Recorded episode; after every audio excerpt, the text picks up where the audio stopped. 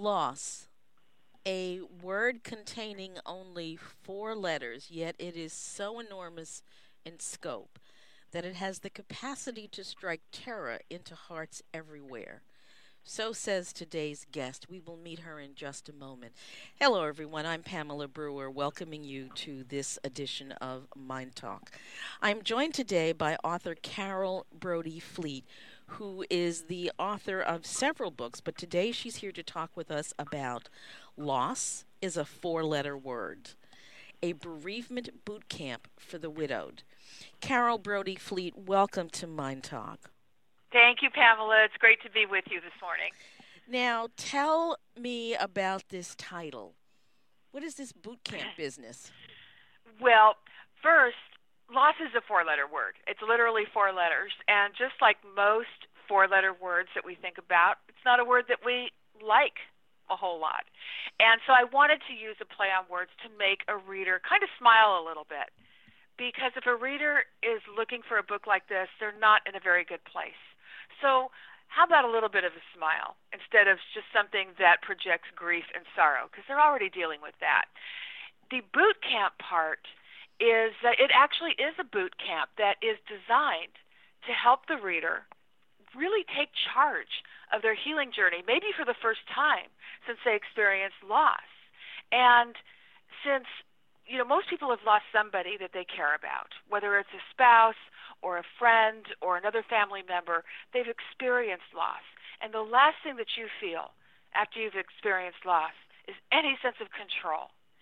And since I know that feeling all too well, I really wanted to just grab the reader and get their attention and show them right away that there is a way back to controlling your life. There is a way to empowerment. And I wanted to start right off the bat with the title. And you know, one of the things that um, becomes so obvious as I take a look at your chapter titles is that this is really quite an inclusive look at all the ways in which grief can come upon a person and all of the uh-huh. complications uh-huh. that it can bring into one's life. Exactly. And the the challenge as an author is you know really for me anyway, the, the challenge is stopping the book because there are so many different facets to grief. You know, people generally would like to package grief into this nice, neat little box or stages or what have you and wrap it up and make it very clean and easy and one two three four and you're done and there's so many components and so many aspects of grief that people don't even think about well, and that is why it was so important to have that inclusivity in this book in particular. You, you mentioned the word stages, and it's very true. So many people think that there are stages they're supposed to go through, and they put a time frame around it, and then they mm-hmm. tell themselves that at the end of the stages and at the end of the time frame, they should be done. If they're not done, there's something wrong with them. Exactly, and the the problem with that mindset, Pamela, is that the there's something wrong with me part that is what sticks in your brain. And it is a fact that we gravitate toward what we focus on. And if you focus on the fact that something is clearly wrong with you because you weren't over it, quote unquote, in six months or a year or two years or five years or what have you, that there's something wrong with you. That if you don't proceed through uh, these uh, proscribed stages, that there's something wrong with you. And I have to emphasize that there is nothing wrong with you. How you proceed on your healing journey is how you proceed. And as long as you are not coping in a destructive manner, how you proceed is entirely up to you.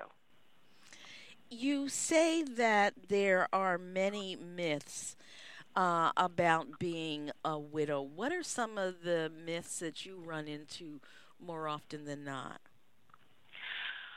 Oh my gosh. Well, one of the myths I, b- I believe is, especially when it comes to widowhood, is well, I'm here, they're gone. That's it for me. I can't love again. I'm not allowed to. I've caught my limit. Love is not like limits set by grocery stores during sales. You know, you can't actually get more than two packs of Coca Cola.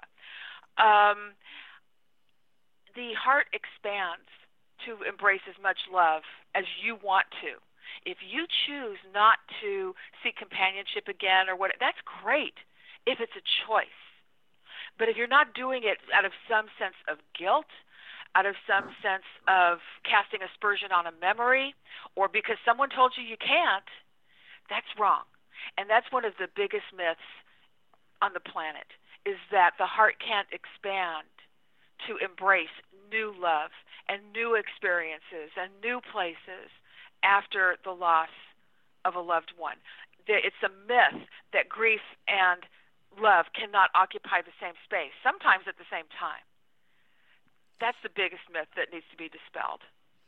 You uh, give us a list of some of the things that people tend to assume about someone who's in mourning. And I think it was the first one on the list that actually brought a chuckle, uh, at least for me. You said that we wear black because it's a fashion statement, not because we are in perpetual mourning. That's right.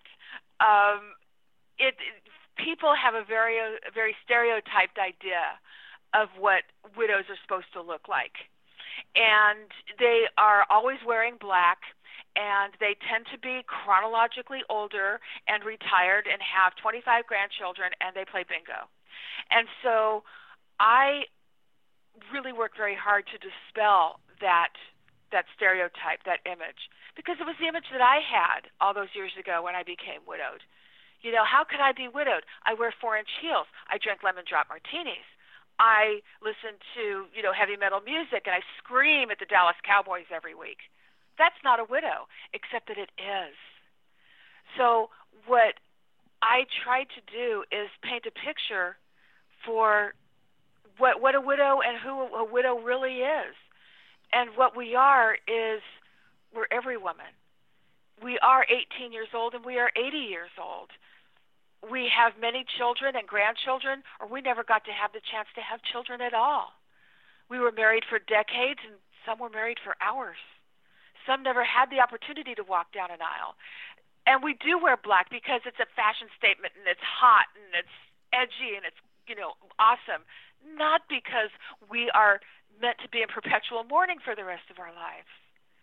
So that that's where that comes from. It, it's trying to show the multifaceted dimensions of widowhood. You know, it, it also, as as I listen to your response, it brings up yet another sort of set of questions. When you have lost someone who is perhaps not your spouse or uh, you were together for you know 40 years or you were together for three weeks and there are all kinds of myths about how you should behave given your age and the length of time you were together. And isn't that a shame that somehow we have to justify our relationships based on time or the absence or presence of paperwork. And I, I don't believe in that. I rail against it. Um, I've always written very inclusively, or as inclusively as possible. So I am an advocate for the LGBTQ community, who at you know one time in the not very distant past uh, were not allowed to marry. Yet these are partnerships that lasted you know every bit as long and longer in a lot of cases than uh, than traditional marriage, and everybody needs to be recognized. The relationships deserve to be honored. So the the presence hearts don't understand the presence of paperwork. They don't understand big white gowns and penguin suits. The heart understands loss and love. And if love is love, then loss is loss. So we need to honor the people that were engaged and didn't get the chance to walk down the aisle. We need to honor the people who were not permitted to get married or who who just didn't get married for whatever reason. And we we need not to dismiss them. We need not to say, well, you know, it should be easy for you to get past this. You weren't married. It's not like you were a real couple. We need not to diminish the widow who was only married for a, a, a scant period of time well, you know, I was married for 25 years and you were only married for five, so my pain is so much worse. No.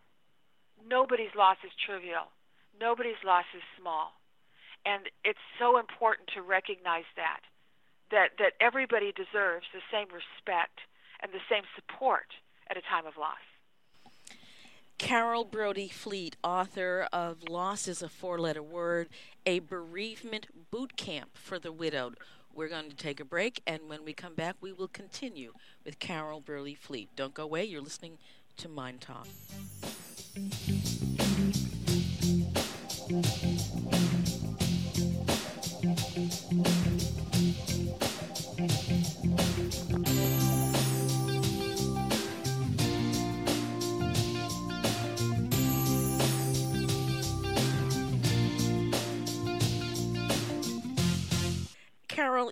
Were talking about people whose grief is relatively or reasonably understandable, even if people put parameters around it. You know, I had my partner for a minute, you had yours for, you know, 10 years. But what about those losses that are wrapped up in the difficult relationships? Where it wasn't particularly perceived as a happy relationship, or if the nature of the loss is such that people are judgmental. Uh, you know, your your partner died, but he was driving drunk on the highway on a motorcycle with no helmet, and he killed three other people. What do you do with that kind of loss? That is, it's actually uh, sadly more common than people might realize. You've got a dichotomy going on. When you've lost somebody who, uh, you know, when, when someone says, well, they deserve to die, which, believe it or not, people say things like that. Uh, there, there's a there's a dichotomy. There's a reconciliation that's going on. First, there is grief, and a lot of people are surprised that they're in grief. Why am I feeling bad? Because this person did a horrible thing, or they treated me horribly, or they uh, they made my life miserable. But they're they're still grieving going on and they don't know what to do with that.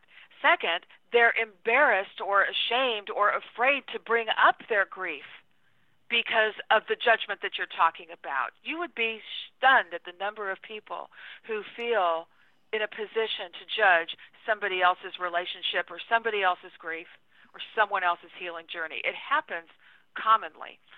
So you've got the grief, and then you have an element of relief that this person is no longer here to make your life miserable. So, what do we do with that? First of all, understand that there's nothing to be embarrassed about. If you were a victim, let's say, of domestic violence, because domestic violence rarely happens just one time, it's usually an ongoing situation. Um, if you endured uh, verbal abuse or emotional abuse, that also usually doesn't happen just once um, if you lived with a substance abuser or somebody who led a financial double life, or of course someone you know who cheated on you, any of these things, um, it's normal to feel relief that that is no longer something that's going to dominate your life, and and and that's okay to feel relieved. What you're grieving for is the what I call the loss of promise. You know, everybody gets married with the promise of a bright future. Nobody gets married thinking this person is going to treat me cruelly. This person is going to be unfaithful. No, nobody gets married with that that in their head. So it's the promise of the life that you believed you were going to lead, and maybe you did for a while. And you're grieving the loss of of that. So you're you're not grieving the loss of being abused or having your financial future thrown into a blender or you know losing someone who was unfaithful to you obviously but you have lost and you need to grieve that and you need to be okay with discussing that grief you just need to be careful who you share your healing journey with because there are the people who are judgmental. There are the people who have the opinions and the insights that aren't going to help take you in the direction that you wish to go. What about the situation where you're you you're employed and you take time off from work and then you go back? In your view, do employers tend to provide sufficient time, if that's even, as I think about it, a reasonable question? Uh, no, it is. It is absolutely reasonable um, uh, because if you're talking about your traditional corporate America structure, the, the, the sad reality is is that most corporations, most companies, most small businesses even give you three days. They give you three days for bereavement. What a lot of people do is they'll try and cobble together vacation time and sick time. So maybe if you're lucky, you get maybe a whopping two weeks where we all know that the grieving process doesn't end when you go back to work on Monday morning. And what I always stress is that you talk to your employer. You know, they're going by and large, I'm speaking in generalities now. People are going to be happy to see you back. They're going to be concerned about you. They're going to be considerate about you. This is a generality. I, I, if you're a listener, you're thinking, well, yeah, right, Carole, uh, but my boss is horrible or my work environment is awful. I understand that. But you still need to make an attempt at communication. This is what I'm going through. If, it, if it's applicable, this is what my children are going through. And uh, understand that your grieving process isn't, doesn't end with that Monday morning. If if it's possible, see if you can go back on a part-time basis. If it's possible, either practically or financially. If that's not possible, be as kind to yourself as you can during the day. And, and there's uh, obviously but these the books go into this in greater depth. But be as kind as yourself as possible. Don't work through lunch. Don't work through breaks. Take that time to go be kind to you. If you feel your emotions getting away from you at some point in the day, take a break. Excuse yourself from the situation and then return to it. This is it's a baby step process, but it's okay for you to go in and ask that those around you are are patient and understanding of your situation. So there's no need for you to go in put your your best duds on and pretend like everything is okay. In other words, taking Absolutely. care of the people around you. You don't need to do that. I, I, I don't think so. Now, what I one of the things I do teach is compartmentalizing, and that is not something that comes overnight. It is an art form.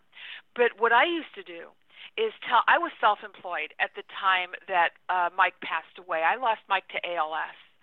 And at the time that he died, I was self-employed, which is code for if you don't work, you don't make money. If you don't make money, the banks get really cranky come the first of the month.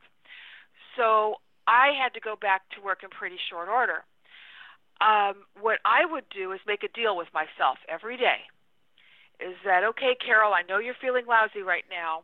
But right now, you have to go to work. You got to get Kendall, our daughter, to uh, cheer practice or religious school or what have you. But at nine o'clock tonight, you get to feel absolutely 100% lousy. And I would keep that appointment with myself religiously. And at that time, I, I would either take a, a bath or have a glass of wine and read a book or sit down with a spiritual or meditative pursuit, and I would allow myself to feel however I was feeling, whether it was sad or angry or lonely, I would really just let it all out. And that doesn't mean that the emotions don't bubble up during the day, but it gave me something to tell myself that I can't do this right now, but tonight I can. And for me, by by compartmentalizing that way, I was able to move through the grief in a in a positive way because I always had that time for grief and me to spend together and and feel how I was feeling without having to, you know, stick a mask on. Think of it this way, Pamela. Do you wear makeup? Yes. Okay. Well, you've seen pictures of me. In my case, you know I wear just about every kind of makeup. Now, let's say for fun that we didn't take our makeup off at night. We we just went to bed and the next morning we just put more makeup on over it. And then we put more makeup on over that. I mean, it makes your skin feel icky just to think about it. Indeed. Now, yeah. Now let's take that analogy and apply it to our grief. And if we keep masking it and masking it and masking it. The soul suffers, just like our skin would. So, just like we take our makeup off every night, we need to take off that front every night so our souls can breathe and and be healthy and rejuvenate. It's the exact same thing as taking off that makeup. Take off the front, take off the mask that you have that you feel that you have to paste on every day. Take off the brave front and let your soul breathe. Grieve, cry, rail, scream at the world, be quiet. Have warm memories and laugh. It's all a part of the grieving process and it's essential. It also sounds like you're saying there's no one right length of time to grieve and no one right way to grieve. Absolutely not. That is so important. And again, what when people are saying, "Well, Pamela, you you need to be over it by now," or you know, or they point out how long it's been because you know you might have forgotten. You don't have a calendar. Right.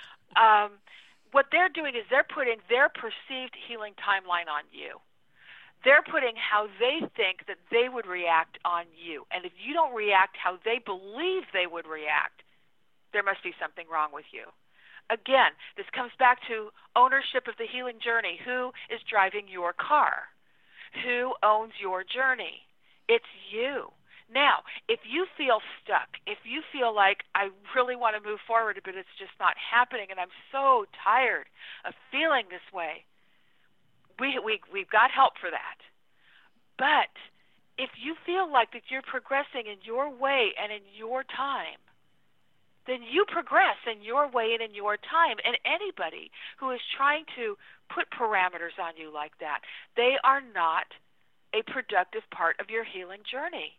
You need to be very careful of who you share your healing journey with. Let me give you an example if you had a beautiful 16 by 20 picture, would you go down to the store and buy a 3 by 5 frame for it? Probably not. Probably not. That's ridiculous. Okay, then, why would you share a 16 by 20 picture of your healing journey with somebody who has a 3 by 5 mind? That's how we have to. Th- that's how we have to think of things. You think of your your immediate circle of influence who are you allowing to couch and influence and inform your healing journey? Those people can't be the time parameter people. They have to be people who are going to support you and encourage you and steer you in the direction that you want to go. And everybody has at least one of those. And if you don't, I've got thousands of them for you. You've, there's a whole community waiting to meet you and embrace you. Carole, we're going to take a break, but when we come back, I want you to tell us about that community that uh, you've got ready and waiting.